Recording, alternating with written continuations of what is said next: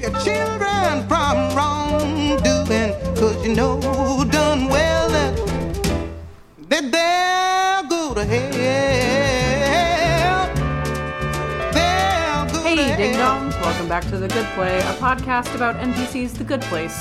My name is Brianna, and with me on the line, she's sharing a plate of nachos with her mind wipe former boyfriend. It's my sister Marissa. I mean, I want nachos now. It's what you've done to me. I just Well, want I some always nachos. try to pick something for your intro that I feel like you could riff off of, and I know you love nachos, and I know I you do love, love nachos. I do love Chidi. Do I love Chidi or nachos more? Maybe nachos. Nachos you can have in real life. Yes, thank you. Yes, that's it exactly. Yeah. Yeah. Uh, so it was like some sour cream and some guacamole. Oh, Gotta watch your dairy intake.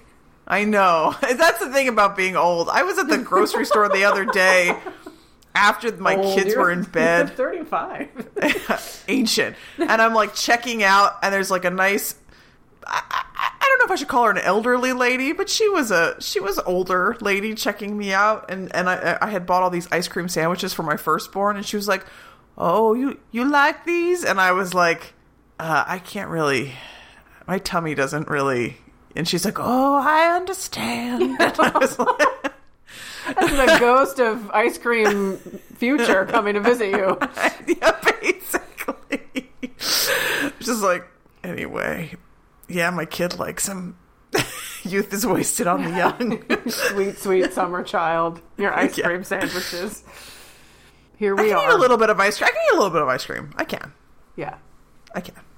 I just can't. I just can't do what I did when I was uh, a teenager and literally down an entire pint of Ben and Jerry's fish food. Among the best ice creams to ever exist. That's a shame. Yeah. That that's a shame. Oh man. Do you think there's lactose intolerance in the in the good place? Probably not, right? Because they have all the There that. shouldn't be. You should be able to eat whatever you want and just. Well, that's right. John happens. says that in the last episode. He You says you you don't get want. fat or whatever, but like, I think I think we can also assume nobody gets diarrhea from eating Well, nachos. no, wait. Except Jason. What?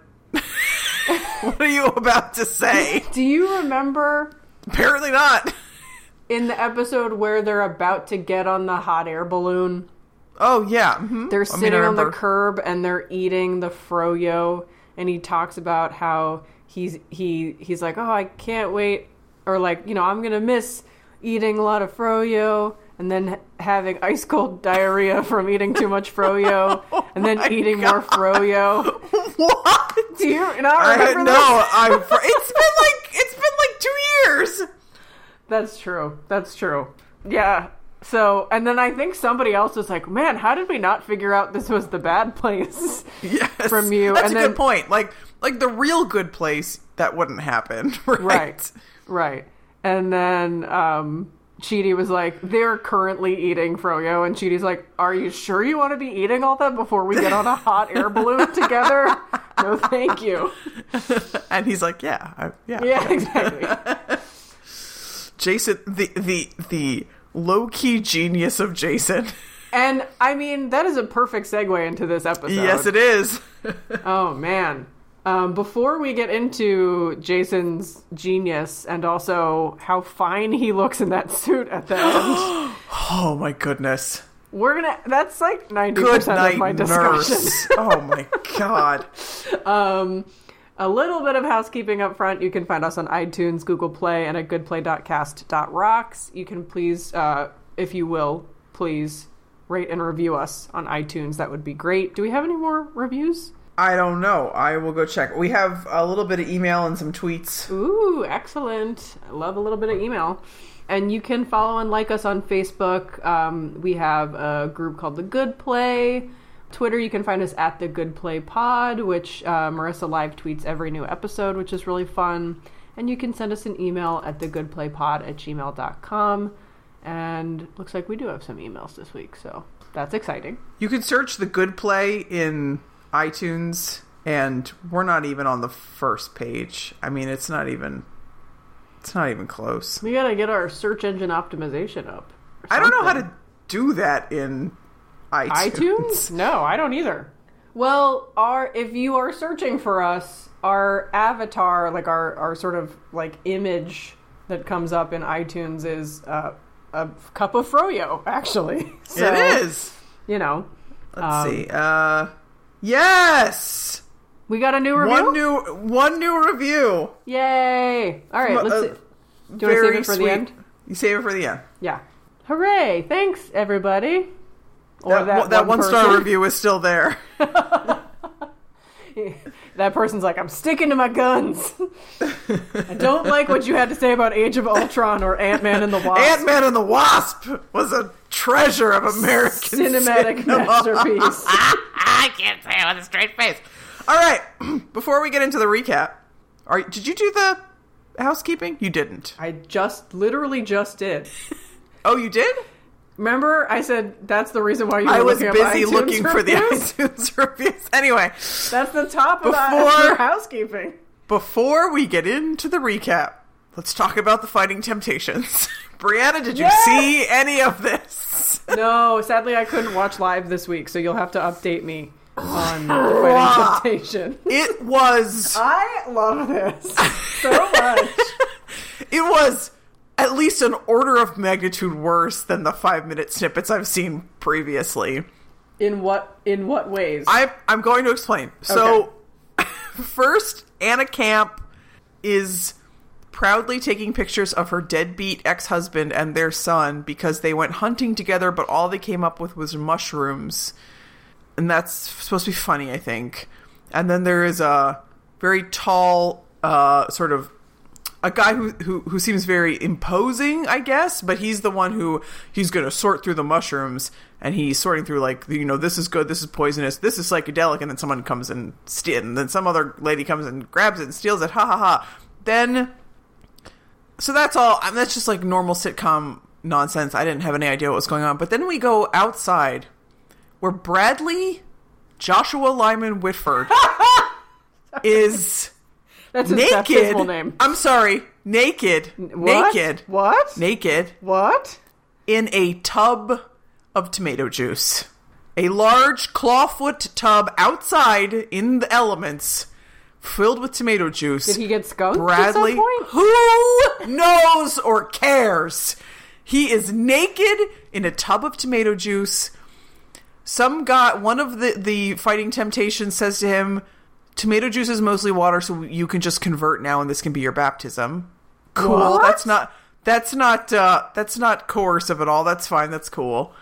And then some, a woman who I'm sorry, I have to describe as like, a, uh, like a grouchy black lady or a stern black lady. You know, just sort of like a stereotype of like a, you know, oh the white man over here. Do you know what I mean? Like a really kind of offensive stereotype of a black woman Okay. now goes over to Bradley Whitford as he's lying naked in a tub of tomato juice and tells him that she now accepts him as their choir director. And he's like, because I am the choir director. And she also gives him a, a, a, glass of vodka. So, and he, I'm not kidding, he dips the glass of vodka into the tomato juice he's currently bathing in to make himself a blood. I thank you! I almost vomited uh, to make a bloody mary that he in it, sips. Bradley Whitford. You're drinking your butt. You're drinking your butt. Ugh. Oh, and then and then he says something about and then he says something about needing olives, and she says, "I see two little olives right there." She does. That's what she says. You really can't see the face I'm making right now. And then he kind of glances down. He's like, "No, you can't." Like, I, that's the show. Like, I don't. What? How is this real? This is like a fever dream. That that This is uh, Bradley this is a fever Whitford's dream. bad place. It is. It's a fever dream that an NBC executive had in like the year 2003. I, like, it's so bad. I think Bradley Whitford, yeah, I think this is his bad place. I think he's someone's torturing him. If it's supposed to be a song, uh, like a show where they're making money off of like, oh, like they're singing and people are like streaming the music or whatever, why have I? Why do I almost never encounter a musical number? like, Like a big thing that Glee would do was that they had like a showstopper ever at the end of every say, episode. At the end of the episode, you usually get like the big number that Number, everybody's worried about yeah. the whole time. And like, did it make any sense? No. Did it sell CDs? Yeah. You bet your ass it did. I don't know, man. There is no way in the good or bad place that this show lasts beyond this season. There's no way. It is trash. I mean, woof. The show after it, I I don't know quite either. It's called Sunnyside. It has Kal Penn is in it. Kal Penn. I was like, it has somebody famous. That's in the it. only Penn. person that I recognize from it. But um, I've seen the first two minutes of most of those episodes, and I've been like, oh, hard pass. Nope, nope, nope, nope, nope, nope. I feel that way too. Even though it's, it's supposed to be set in Queens in Sunnyside, but I, you know, I think it's about the sort of like deadbeat former political hopeful who is teaching recent immigrants for a citizenship test. I think Yes, that's, that's, what I've point. gleaned from my two minute segments. Yes. And I'm I'm just like, oh, if you don't handle this well, uh, a lot going on Yeah, what I caught this week around was immigration right now. what what I caught this week was Kal Penn trying to elicit the answer slavery from his students. Like Abraham Lincoln was famous for, you know, for ending, and then when he finally has to say slavery because they hilariously managed to come up with stovepipe hat, but not slavery. Then they're like, "Ugh, way to bring everybody down," and I was like, "Okay, I, okay." I'm turning the television off now, and I'm gonna go to bed and pull the covers up over my head. what's NBC gonna do when the Good Place ends? I don't know. Nothing good. Okay. All right. So we're almost ready for the recap, except for there's one thing, which is that I slightly need to gloat, which is that I knew that Michael wasn't Vicky. I said that Michael was not an imposter or whatever. I said there's no way that someone from the bad place would be able to do the little do the inspirational speech that Michael did and like all that stuff. And you and I both expressed like suspicion about Janet. I mean, what like our main, but our main like the main questions we had about how would Janet get swapped, like most of them are still unanswered. Oh yeah, yeah, yeah, yeah, yeah. We're gonna have to talk about a lot of that. like we Um, talked about like that Janet was the much more suspicious of the two of them, but also that it was implausible for Janet to have been swapped out and it's like still implausible for Janet to have been swapped out. Yeah, we also talked about Glenn last week. We talked Yeah, about we did because that was was it Rosie in the Facebook group who who said it might be Glenn coming in? Mm, I don't think so. Let me check. I think she thought it was Trevor. Somebody suggested Glenn. I just don't remember who it was. Yeah, she said that people were acting suspiciously. She was suspicious of Janet. Rosie was also suspicious of Janet. So That's on the I mean, Facebook group, guys. Join the Facebook group. Yeah. So I'm not. I mean, I'm just not sure. We're gonna have to address some of our lingering concerns. I think. Um, but yeah, we. I mean, I. I think. I will say that this episode actually did a really good job of making me doubt whether or not it was actually Michael, but also at the same time wanting Michael to be the real Michael very badly. Yes. Because I was Yes. like, and I'm sort of like, give Ted Danson all the Emmys that he could just play all of those really subtle emotions over the past few episodes very well. But yeah, Just ima- I'm imagining poor Dan, poor Ted Danson trying to leave like the Shriner Auditorium, but he's just weighed down in Emmys. He's just got one hanging off of every every finger, and he's just like dragging his hands on the ground, like I can't move. Like Mary, will you help me? And she's like, I didn't win them; they're yours. I, I imagine, I imagine uh, Manny Jacinto like trailing behind him, like catching them, being like, "I'll take him home for you," because in my head, you know, he's still Jason. So yes, finally it's recap time. Yeah. So the cold open of the show is a game of magical Pictionary with m- most of our people at this point, right? All of our people at this point? Mm-hmm. Yeah. So it's Jason in disguise as Jianyu to everybody except Chidi, who knows who he is. And Tahani and John are on one team, and they have those those shirts that have the the ampersands between everybody's Yes. name. I don't know what the genesis of those shirts are. I've seen so many versions at this point. Yeah. I think it was originally for a band, but I'm not sure. Okay. Somebody Google ampersand shirts. The other team is Simone, Chidi, and Brent. And the prompts that they have, it's supposed to be like a getting to know you game. I don't know how they got all these humans to be like the only people playing this and none of the Janet babies, but like whatever. So the prompts are like things that have to do with your life on Earth. You know, Eleanor's telling them like things that have to do with your life on Earth. So, but like from the other people, so they get to know you better, or whatever. So Tahani draws a butterfly, and John's like, "It's Mariah Carey's butterfly back tattoo. That was my that was my what my senior thesis in college was on." And it's That like, John, hilarious. I love you. Yeah. And then Chidi is drawing a pony with a bow around its neck, and Simone realizes, "Oh, that's my childhood pony Daisy." And so the the conceit of this, it's magic. It comes to life when someone guesses it right. So the butterfly kind of p- lifts up off the page and flaps around and lands on Jason. The pony, because Chidi's not very good at drawing, is an eldritch horror that manifests it's like seven feet tall and it i mean it appears to be like teddy bear fluffy but also enraged and rabid and you know picasso-ish in its features and it just starts charging everybody It eats and- the butterfly. Oh, did I miss that? Yeah. That's pretty great.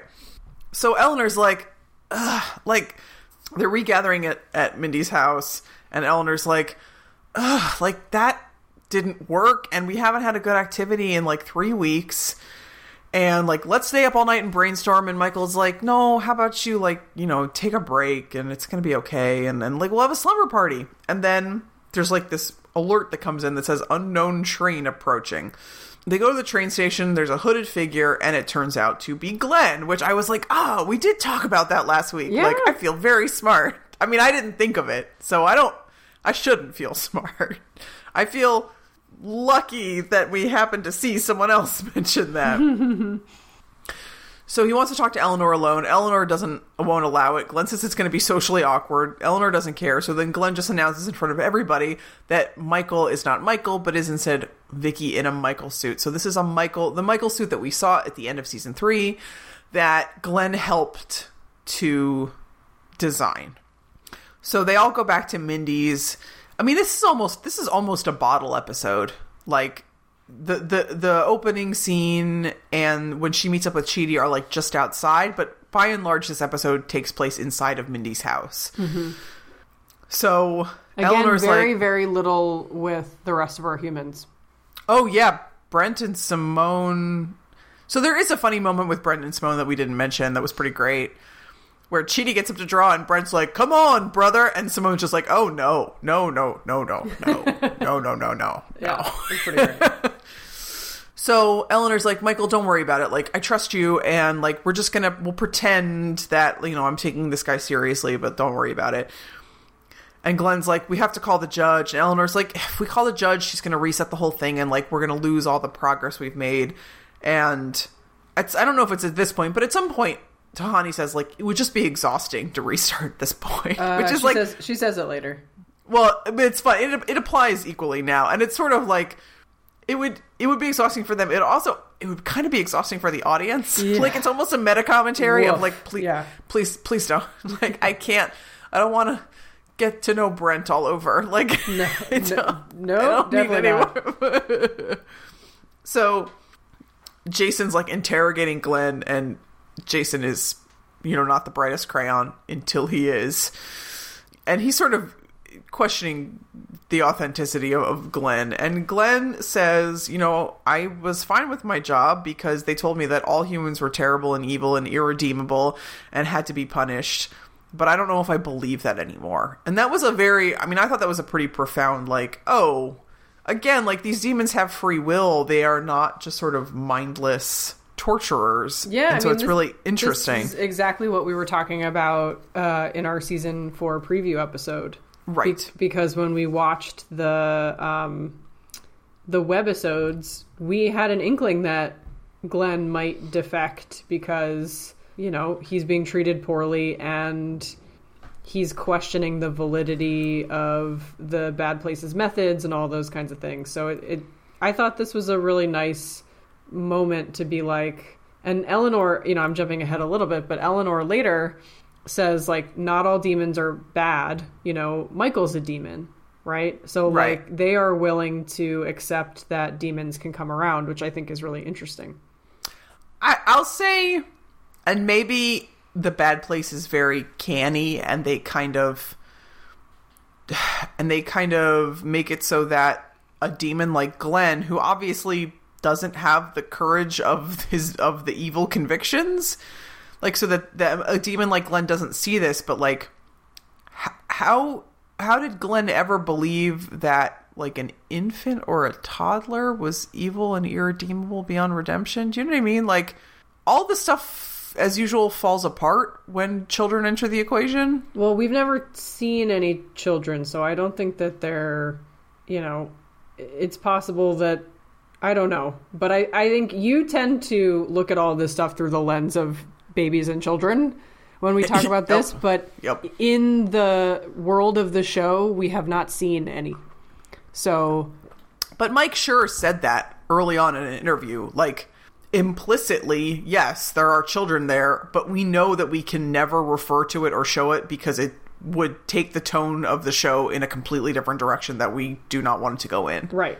So, but what I'm saying is like we are supposed to look at Glenn or Sean or any of them as I think in this case particularly Glenn, you know, he said that one of his jobs used to be reinflating penises so that they could get flattened again.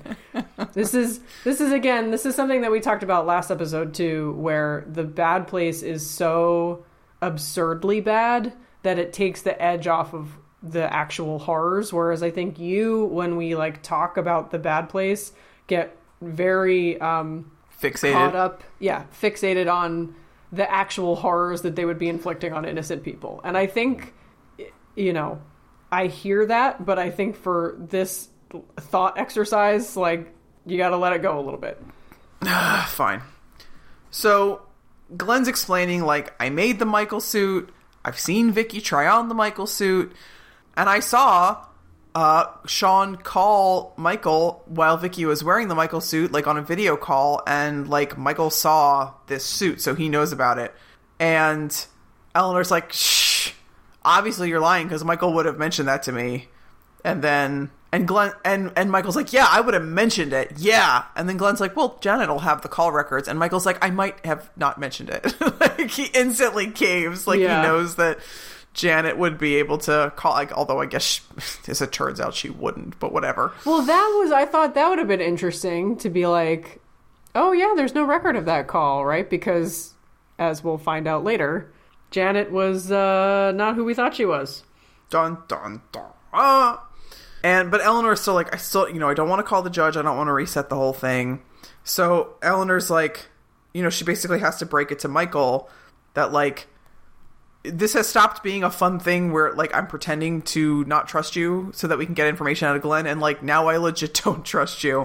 So she, what, what were you gonna say? Can I say my favorite? We skipped over my favorite Jason line from this scene Oh yeah, where she's like, Eleanor's like, there's a lot we still don't know. And he goes, that's right. Like, if you're the devil, how come you're not wearing Prada? Jason. And then Eleanor like throws him a caramel. Oh yeah, just to get him to be quiet. He was like, sweet, a caramel. I was like, oh my God. So cute. So Eleanor like separates Glenn and Michael, puts them in different rooms. So importantly, it, it it seems like it's throwaway in the moment, but she puts Michael into Mindy's bedroom where all the adult toys are. Derek kind of like chimes in from nowhere, the way that Janet does. Um, he's in a he's in a all white tuxedo, white shirt and white tie. He's looking good. He's looking good for Zooks. I mean, Zooks just looks like a weirdo, but he's looking good for Zooks. Do you think And- they made this character grosser because it was Jason Mantzoukas? He says Uh, some pretty gross possibly. stuff in this episode. quite possibly. So he so in what seems like just a like a gross out thing, Derek is pointing out their various sex toys, which includes a pair of magnetic handcuffs. and he's like, "Oh, these make me feel all loopy, right?" Because that's the thing with Janet and Janet babies, like magnets make them go uh, like drunk, basically. Yeah, we've seen that before. Yeah, many times. So, so th- those are in Mindy's bedroom, and yeah, it's like uh, they're they're um they're they're the they're Chekhov's gun. They're Chekhov's um, pink fuzzy handcuffs. Chekhov's sex toy. Chekhov Chekhov's sex toy. Thank you. Yes. So. Michael admits to Eleanor, okay, like I lied about the phone call, and Eleanor's like, you told me that, you know, you let me have the leadership of here because, you know, I had to step up or whatever. Like, you told me you were faking the freak out. In fairness to Michael, he didn't say that. She made that leap, and he was like, yes. Like, he did not say, he did not come forward with that first. You know, she, she assumed. No, uh, but I can see where she's coming from. I mean, I would be mad too, right? I'm Yeah. just saying, like, it, it's a, it's a weird charge to levy at him, this particular one. Well, the interesting thing about Michael in this episode for me is that like the situation he's in, I know it's all fantastical, of course, but the situation he's in of like telling little white lies to try and spare someone or try and like get out of an awkward situation or any of these things are just the most like relatable human Human. yeah. bullshit ever. So, you know, when she gets upset with him for lying, like this is the kind you know, Eleanor first season Eleanor would have been like totally fine with the fact that he's a grifter, right? But now it it's a different story because The weight of the world is on her shoulders. yeah, totally. But it is very. I thought it was interesting because it, it's a very human situation he finds himself in, and I know. Yeah, I saw one review saying like, "Oh, he kind of reverted to his demon self," and I was like, "No, no, no, no, no. this is what humans do. Oh yeah, totally. This is extremely human." So Michael's hypothesis, which turns out to be wrong, is that Sean sent Glenn to undermine the group's trust in each other.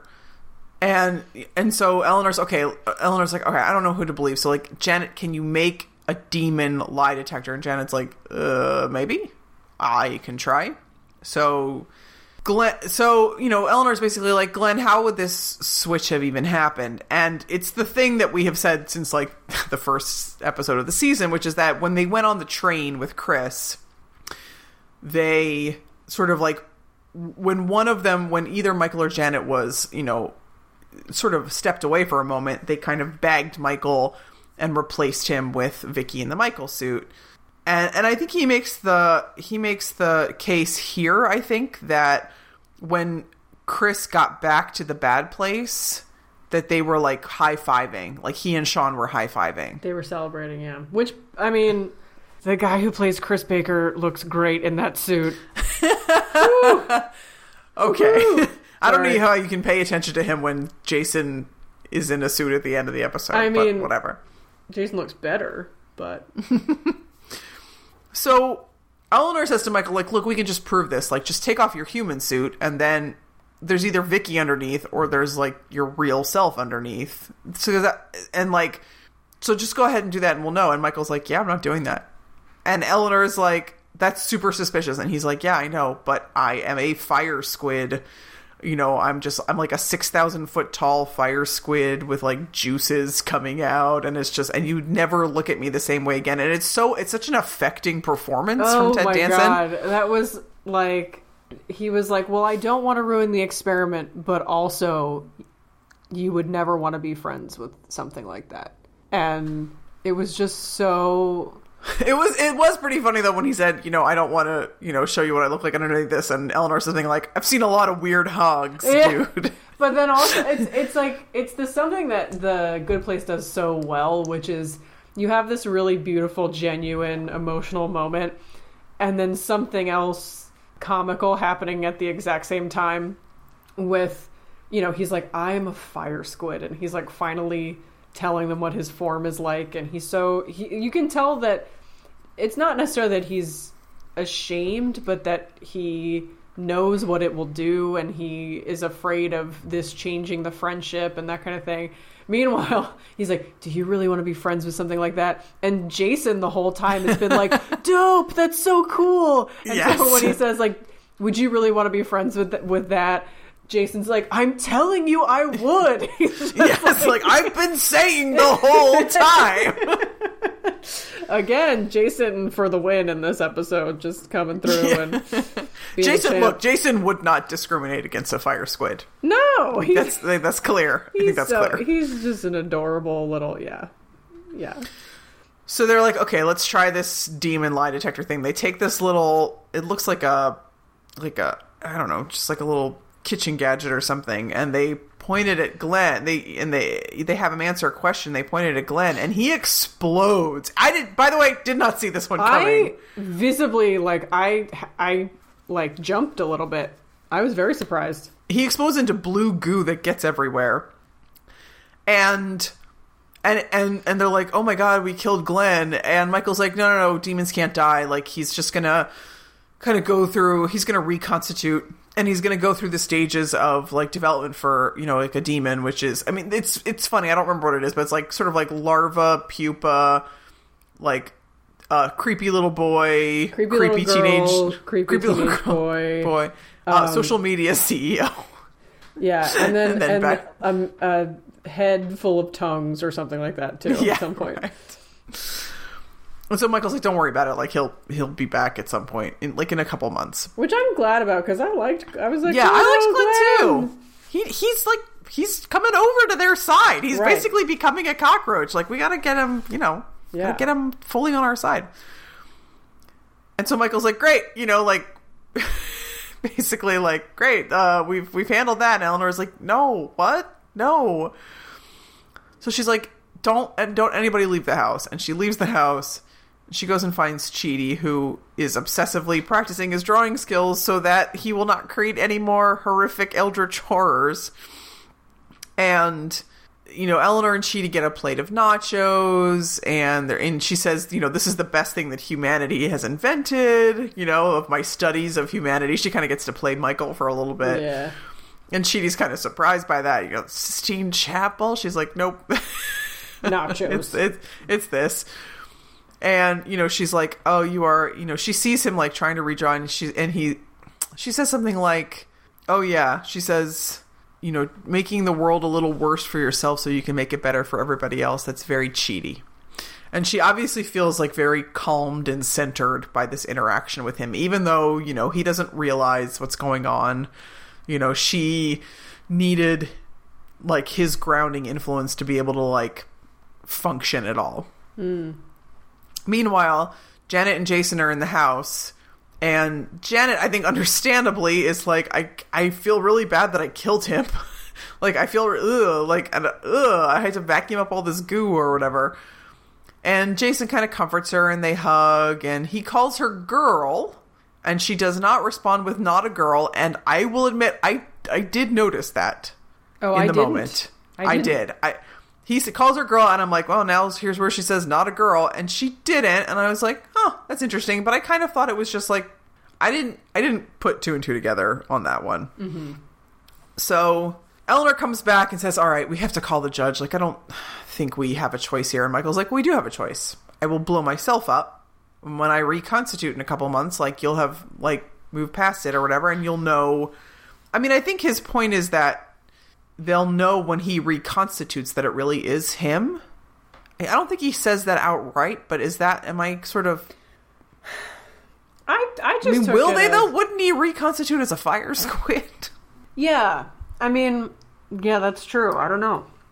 I think I just took it as like Getting he's sort of writing himself out of the equation because I think he, you know Eleanor said something like we could just like put you in a room or whatever, and he's like, no, no, no, you would think that I would escape, so let's just you know let's just get rid of me basically he's so concerned about Eleanor's well-being and the experiment. and the experiment. And he's so concerned about that that he's willing to.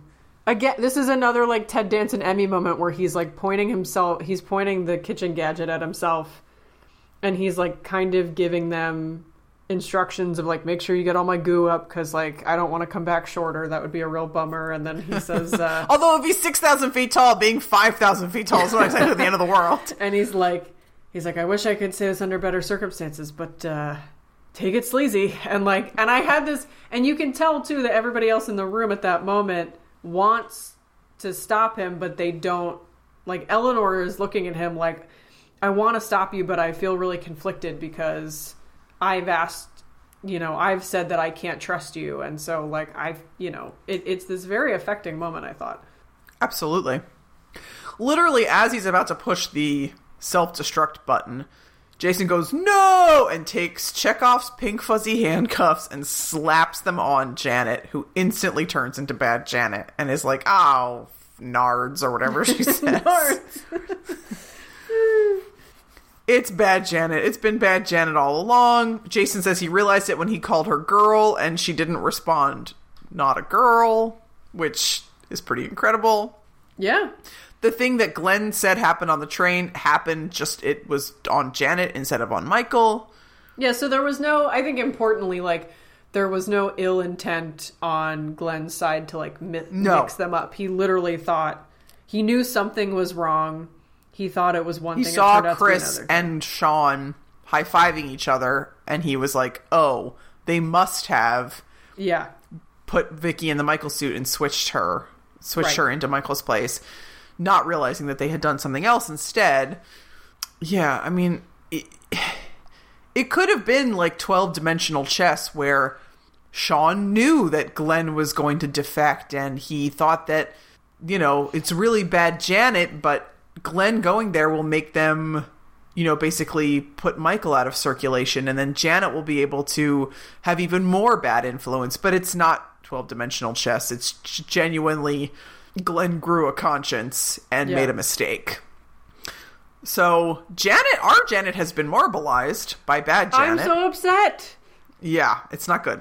So And, Jason uh, very upset. And, and Michael's like, wait a minute, we all know, and this was one of my objections in the last episode. Yeah. We all know that bad Janets can't impersonate good Janets because their faces melt. And bad Janet's like, uh, Shawn rebooted me 40 million times. so, oh, okay. That'll, that, that might do it. I like it. She's like, "Oh, I'm sorry. You're so smart." like she's just the best. I hope D'Arcy Carden has a good time playing Bad Janet. So, so my question is, and we'll we'll wrap up the recap in a minute. But like, do you think? So, I'm sure D'Arcy Carden knew from the jump that she was not herself. But did They the rest of her. but did the rest of the cast know? Is the question. I don't know. But the but the humans start to have realizations about like, oh wait, she did tell me to punch John in the face, and she did bring Chidi's eldritch horror to life. Like. She, Yeah. She's been doing a lot of really weird things lately. Well, and importantly, I think Jason is like, "Oh, Janet didn't break up with me. Her weird Yeah. sister did." Yes. Nor did she tell him, and this was a big thing that a lot of people cited, including you and me, that yeah. that Blake Bortles left the Jaguar. Right, and that was something that Rosie said on the Facebook group. Like, why pile on and tell him that the, that Blake Bortles left? That seems unnecessarily cruel. Yes, and we did mention that. Yeah, Yeah. like that was it was always like a bit of suspicion, but I think it was, and I, I'm sure they wrote it this way. It was easy to chalk up to overtaxing her her systems, which we have to talk about. Yeah, and I also wonder. Oh wait, she was overtaxed before she got switched, right? I uh, I think so, but I don't know. Because that could potentially, if if it if all of that stuff happened after she got switched. Right, that could be a way that she was deflecting. Oh wait, no, she was overtaxed before she got switched because she was. They had that whole conversation about setting up for Flying Day, and she was like, "Great, another thing I have to do." And then Yes, yes, yes, yes, Flying yes. Day was when Chris Baker punched everybody in the face. So Yes. that was actually her. Okay, Which just raises a whole bunch of other questions. yeah, I agree. I agree. But Michael's like, Eleanor, you still don't know that I'm really me. And Eleanor's like, no, I, I do know. You were willing to sacrifice yourself for the good of everybody else. And that's the most Michael thing you could do, right? She, like, she knows Michael the way she knows Chidi. Now, she knows Chidi biblically, which is not how she knows Michael. Yeah. But, like, in I don't want terms to of read that. any of your fan fiction, anybody. no, that's a hard no, everybody. That is a hard no. He's a fire squid anyway. But uh, let's not. Uh, like the way that she, you know she has this like sort of deep platonic intimacy with Michael and she knows him through and through and now she now you know his gesture of offering to sacrifice himself has convinced her like yes this is yeah he screwed up he lied and it's the michael that i know and love and it's you know we're gonna get through this And he's done it So- before, right? Like he's sacrificed himself for the group before, so yes yeah. in a great it was a great episode Yeah. He did it multiple times actually. So bad janet who is like loopy because of the magnetic handcuffs is like oh yeah you're janet's in the bad place. And jason gives this very and it's not funny at all like this very sort of like you know like the only thing uh, shawn's a bully and the only thing a bully understands is getting punched in the face and i'm gonna go punch him in the face and i was like okay. Yeah, I, I, Manny Jacinto was like, finally, I get some range to play with. So you see Jason in his unbelievable bad place outfit. I mean, he just oh, he just looks so amazing. He On Glenn's handcart with Michael. fine. And is Michael wearing like Glenn's hood or something? I think He's wearing his trench coat from when he was Dick Tracy or whatever in season three. yeah, yeah, yeah. They get on the handcart. They're like, "We're gonna go get Janet back," and like, you know, and Eleanor's like, you know, Godspeed, basically. They- They both are like, we don't know if this is gonna work, but we're we'll try. And Yeah. then I loved this last. Oh, and they have the and they have the fish tank with Glenn in it too. Oh yeah, and And they must um, have they must have bad Janet, right? maybe they marbleized her. Maybe they marbleized her. I don't know. I, yeah. But I loved this last line where Michael says, "Let's go get our girl," and I was like, "Oh!" And Jason goes, "Not a girl," and I was like, and I just, I was like, "You, you both love her so much again in different ways, but you both In love different her ways, so yes. much. It's so nice." We Although like we strong know if- friendships. Yeah, What? I, I was gonna say we don't know if uh, Jason and and Janet ever figured out how to have sex. Even if they didn't, it was a still it was a romantic asexual thing of beauty. yes. So, should we dive in? I think we've got a lot of questions. oh yeah, please. Number one, how is the neighborhood still running if our Janet is marbleized in the bad place? Yep. Uh, unclear. Because you had said last week, and I agreed with you, that if something had happened to Janet, especially being marbleized, because being marbleized kills, like, forever kills Doesn't her, like, takes her out of commission. her. Takes her out of commission. Sure, it basically puts her in sleep mode or whatever you want to call it. I mean, if you want to think of her like a computer, it kind of puts her in sleep mode. But I just mean like she's not rebooted or anything. It's Right. She is contained somewhere where she can't be of use to anybody. Especially if that, then like you had said last week, well, if something had happened to Janet, then the neighborhood would have glitched. We would have seen something happen, and there was nothing happen happening on the train platform. Nothing happened at the end of that episode. Suspicious, like other than this sort of like weird you know, placement of people and this sort of like funky handoff situation.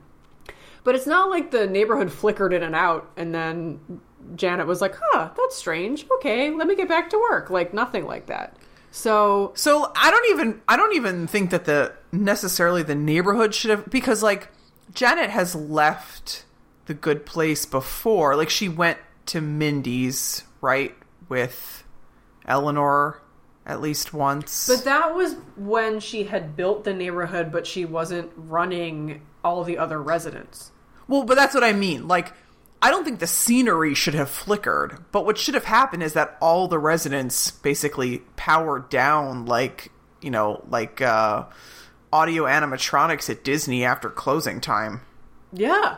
No, I, I agree. I, that's what I would expect too, because you can't, or they should have from that time on been acting really weird. Like we should have seen some weird behavior at the luau because I would anticipate okay if they if they didn't power down and somehow bad Janet is able to keep all of them running they wouldn't be behaving like good Janet would have them behave right they would all be a little nastier to each other probably You would think so. No, we do have some communiques on this subject. okay So Ian, listen, our faithful listener Ian says it's all Derek holding it together, which is possible. I mean, she did join forces with Derek to make them, right? oh yeah and he has been rebooted a bunch Yeah. So right. So if they were using like their powers combined, and then good Janet goes out of commission, and now Derek is kind of holding it all together. Like you would kind of expect them to the residents to be kind of dumber and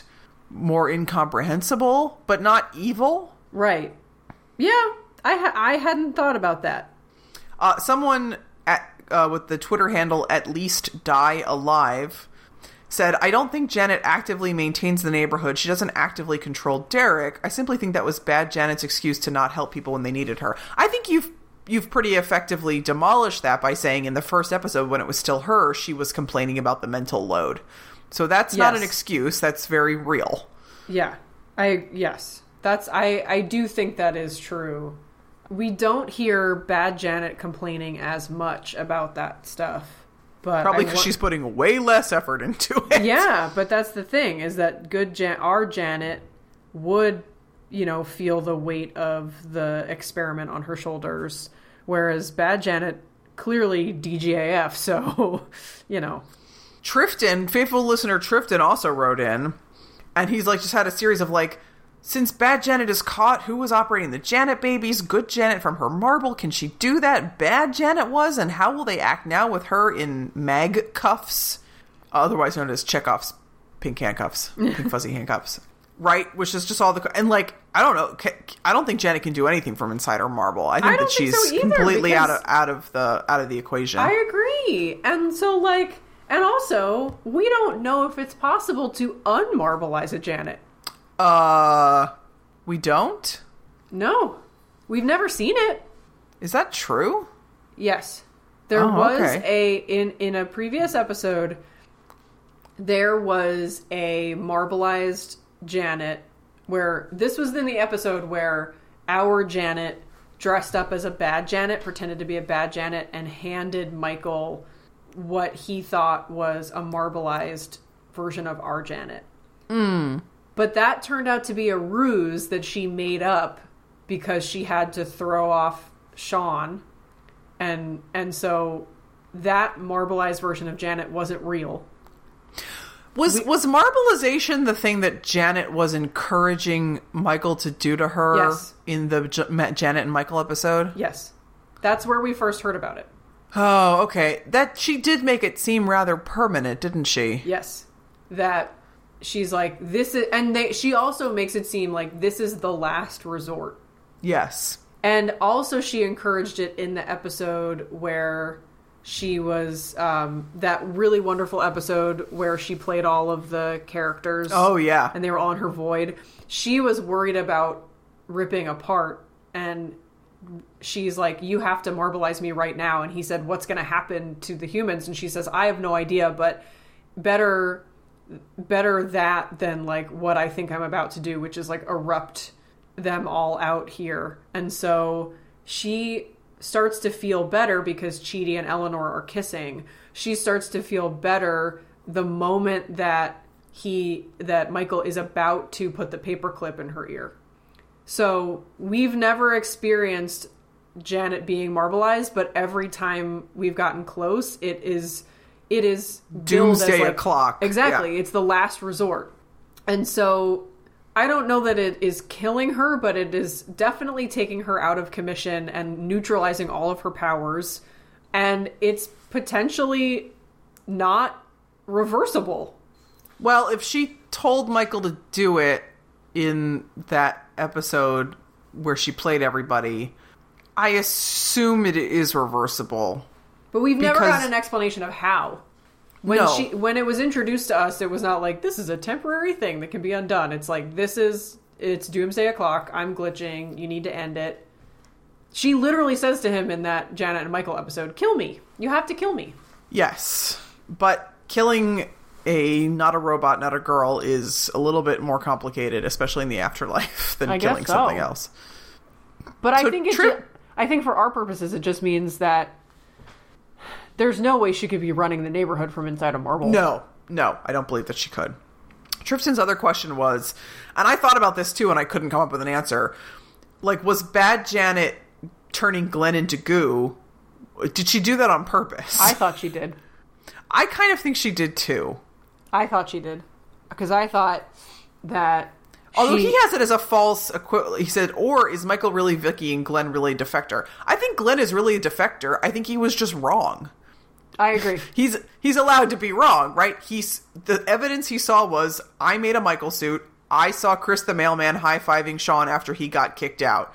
He put two and two together and was like, and he happened to come up with the wrong answer, but like he came up with a reasonable answer. Right. And the fact that I think Bad Janet turned exploded him on purpose to get him out of the way because when she's doing her like Scooby Doo villain, I almost got away with it except for you meddling kids speech at the Yeah. end.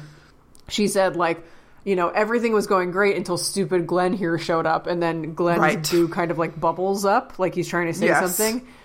And She's I like, shut up, Glenn, you're the so, worst. So I think that was her trying to be like, well, let's neutralize this threat. Let's get rid of it. Hoping that, because, you know, there could have been a moment Michael says, well, now that that's out of the way, like, we can just move past this. And it's only Eleanor that says, no, no, no, no, no, we can't move past this yet. Because I think, like, from Tahani's perspective, she doesn't want to start over because she's the one who says this is this would be so exhausting to start over you know, and Speaking for everyone in the audience, thank yeah, you, Tahani. and Jason is so trusting. You know, he at the beginning was like, "Well, I think we should trust Michael." No, then he says we should trust both of them. Both of which turns out, by the way, which turns out to be correct. I mean, Jason He's is right. low key the wisest person on this show. I think we've stumbled onto a lot of uh, instances where he turns out to be right, even though we're all surprised that he's right. But yeah, we should trust both of them. Something is wrong. Shawn was sabotaging something, but it just turns out that he guessed the wrong person or wrong entity in the equation. So, but I think I think Janet did that on purpose. Bad Janet. I think so too, and it's probably because if she, a, a, a lie detector would have caused problems for her, I think, Yeah. right? If it becomes like, well, they're both telling the truth. That's interesting. Well, what exactly? You know, they're they're basically un- slowly uncovering the truth. Yes. But she also can't make a fake lie detector or something because what's the first thing you do when you give someone a lie detector, right? You do some like control questions, right? Mm-hmm. You you put a lie, you put the magical lie detector on them, and you say, "What's your name? How old are you? What's your favorite color?" So she can't just make something that says, "Oh, this one's always lying and this one's always telling the truth," or something like that, because she can't predict what questions are going to be asked. So, like, basically, her only choice at this point is to make it a weapon. Right. And I thought she did a really convincing job of looking shocked and feeling bad. So, you know, Yeah, I mean, it's interesting because I was like, oh, does she genuinely feel bad because Glenn is a colleague? And then, like, no, she hates Glenn. Okay, whatever. she, I mean, she hates everyone. She has no regard for anybody. I think she likes Shawn. I don't know what bad Janet liking someone looks like, to be honest. Uh, farting in their face, I think. Yeah, I mean, I just I have a lot of questions and I'm also nervous about them. This is a D&D term, but I'm nervous about them splitting the party. You know? I'm oh, nervous, absolutely. I'm nervous about, you know, Eleanor trying to keep things together in the neighborhood. I'm nervous about Michael voluntarily going back into the bad place to find Janet. I mean, it's very noble of him, but it opens him up to, you know, I'm nervous for him now in a way that I wasn't before. Right? Because For Michael, Yeah. yeah. Because like this is the last season. Sure is. This is not a situation where we're like, well, you know, I think when he sacrificed himself before they went to the judge through the portal, there was a part of me that was Portals. like, right. There was a part of me that's that was like wrenched by that, and there was another part of me that's like, well, you know, we're coming back. I would have. I mean, I remember us talking about how like I would have liked to see him have to go through some real trials and tribulations, but we weren't worried about never seeing him again. Right. Yes. This is the last season. Yeah, but come on. He's getting that series regular money. Don't worry about it. Yeah, but like, how long are they going to be in the bad place? We don't know. This was the fourth episode of a 13 episode season. Yeah, it could legit be a while. Uh, the next week, of course, is the episode we've been waiting for. That's called "Employee Employee of the Bearimy." I And wonder is synops- that Jason trying to pretend to be a bad place employee? Almost certainly. and the synopsis is Michael and Jason hatch a plan. Eleanor learns firsthand the difficulties of running the neighborhood, which, like, how, how, how is she supposed to run the neighborhood without Janet? It's not. Oh no. You're absolutely right. And that is going to be a shirt show. He's gonna show up in like at this rate with the way his outfits are going, he's gonna show up next episode in like an Elton John outfit. Do you know what or I mean? like a royal, yeah, like he's the king or something. Yeah. oh my gosh. Saturday, Saturday, Saturday. Yeah, I mean, it's gotta be Derek, right? There's nobody else who can help her. Yeah, it does have to be Derek because like the residents need things, right? like they can't just be like, "Oh, uh, the magical assistant is on vacation." So, if you need like a book, I'm afraid that uh, you can't have that. Right. I mean, you could almost say like with the Janet babies, they they they need to be powered up, but they don't need anything because they don't eat or sleep or whatever. They're they're not. Sure. Um, but yeah, the Simone and Brent and Chidi are gonna need stuff and want things, and so. But I mean, do- Brent is going to need and want horrible things from Janet. Do you- I mean, look, I, J- bad Janet is the worst, but even she does not deserve whatever No. Brent has been. Well, so Janet in this episode says, well, "I'm just glad he's stopped asking me to get dinner so we could talk about my career." Ugh, so gross. Um, but do you think next episode is going to be Derek bringing basically like he's the Yes. chaotic good e- uh, version of Janet? So he's Yes, going to be bringing absolutely. people stuff, I mean- but it's going to be like a ham sandwich, or just like it's it's more chaotic neutral, I think. yeah, like I'm not at all sure that he's actually going to answer people's requests reasonably. no. And also interested interest I would be interested to see him interact with Brent. oh, sweet, sweet lord. That's going to be a Because they're situation. both gross in different ways. Maybe maybe Derek can teach Brent about the beauty of sexual congress with a woman who is giving enthusiastic consent. Maybe Mindy and Brent need to get together. oh my god. Because, Now that's because a Mindy, like, combination. Mindy is sort of, you know, she's like 80s power suit, you know, only look out for number one. I all I want to do is take cocaine. I there might be a little bit of a Shared ground. Yeah. yeah, in a way that there are there is not with our other humans. Now they're not going to make each other better. I'll tell you that right now. no, but I mean uh, that would be very weird and very interesting. And then what is Derek's raison d'etre at that point? Maybe he can make himself a girlfriend. Oh wow. It's it's like uh it's, it's an Ouroboros at that point. and just keep the fuzzy handcuffs for himself. Oh boy. Uh, do you have anything else before we wrap up? um, just Manny Jacinto in that suit. Just one one more time for the everybody in the back. I just he's It's incredible. so attractive. He must like put a he knows he looks good, right? When he puts that Yes. on. I mean, but I think I think wardrobe was like, I really want to I want to hit this one out of the park. Like when he the first time around, like this is his old outfit from when they pretended to be all their alter egos, and they all looked amazing, but he looked the most amazing. Yes.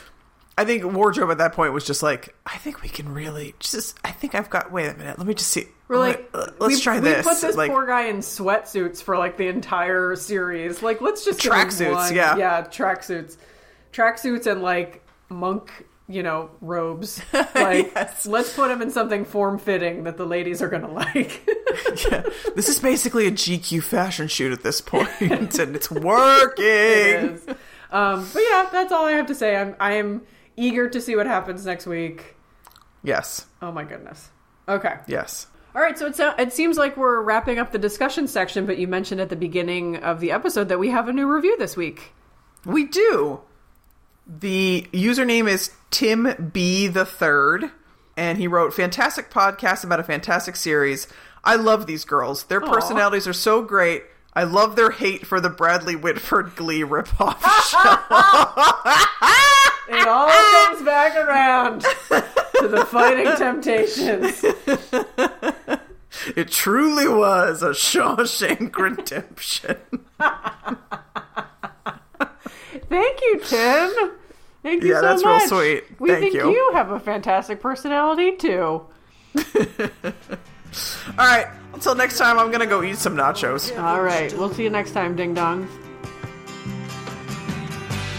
Knock, knock, knocking on heaven's door. Knock, knock, knocking on heaven's door.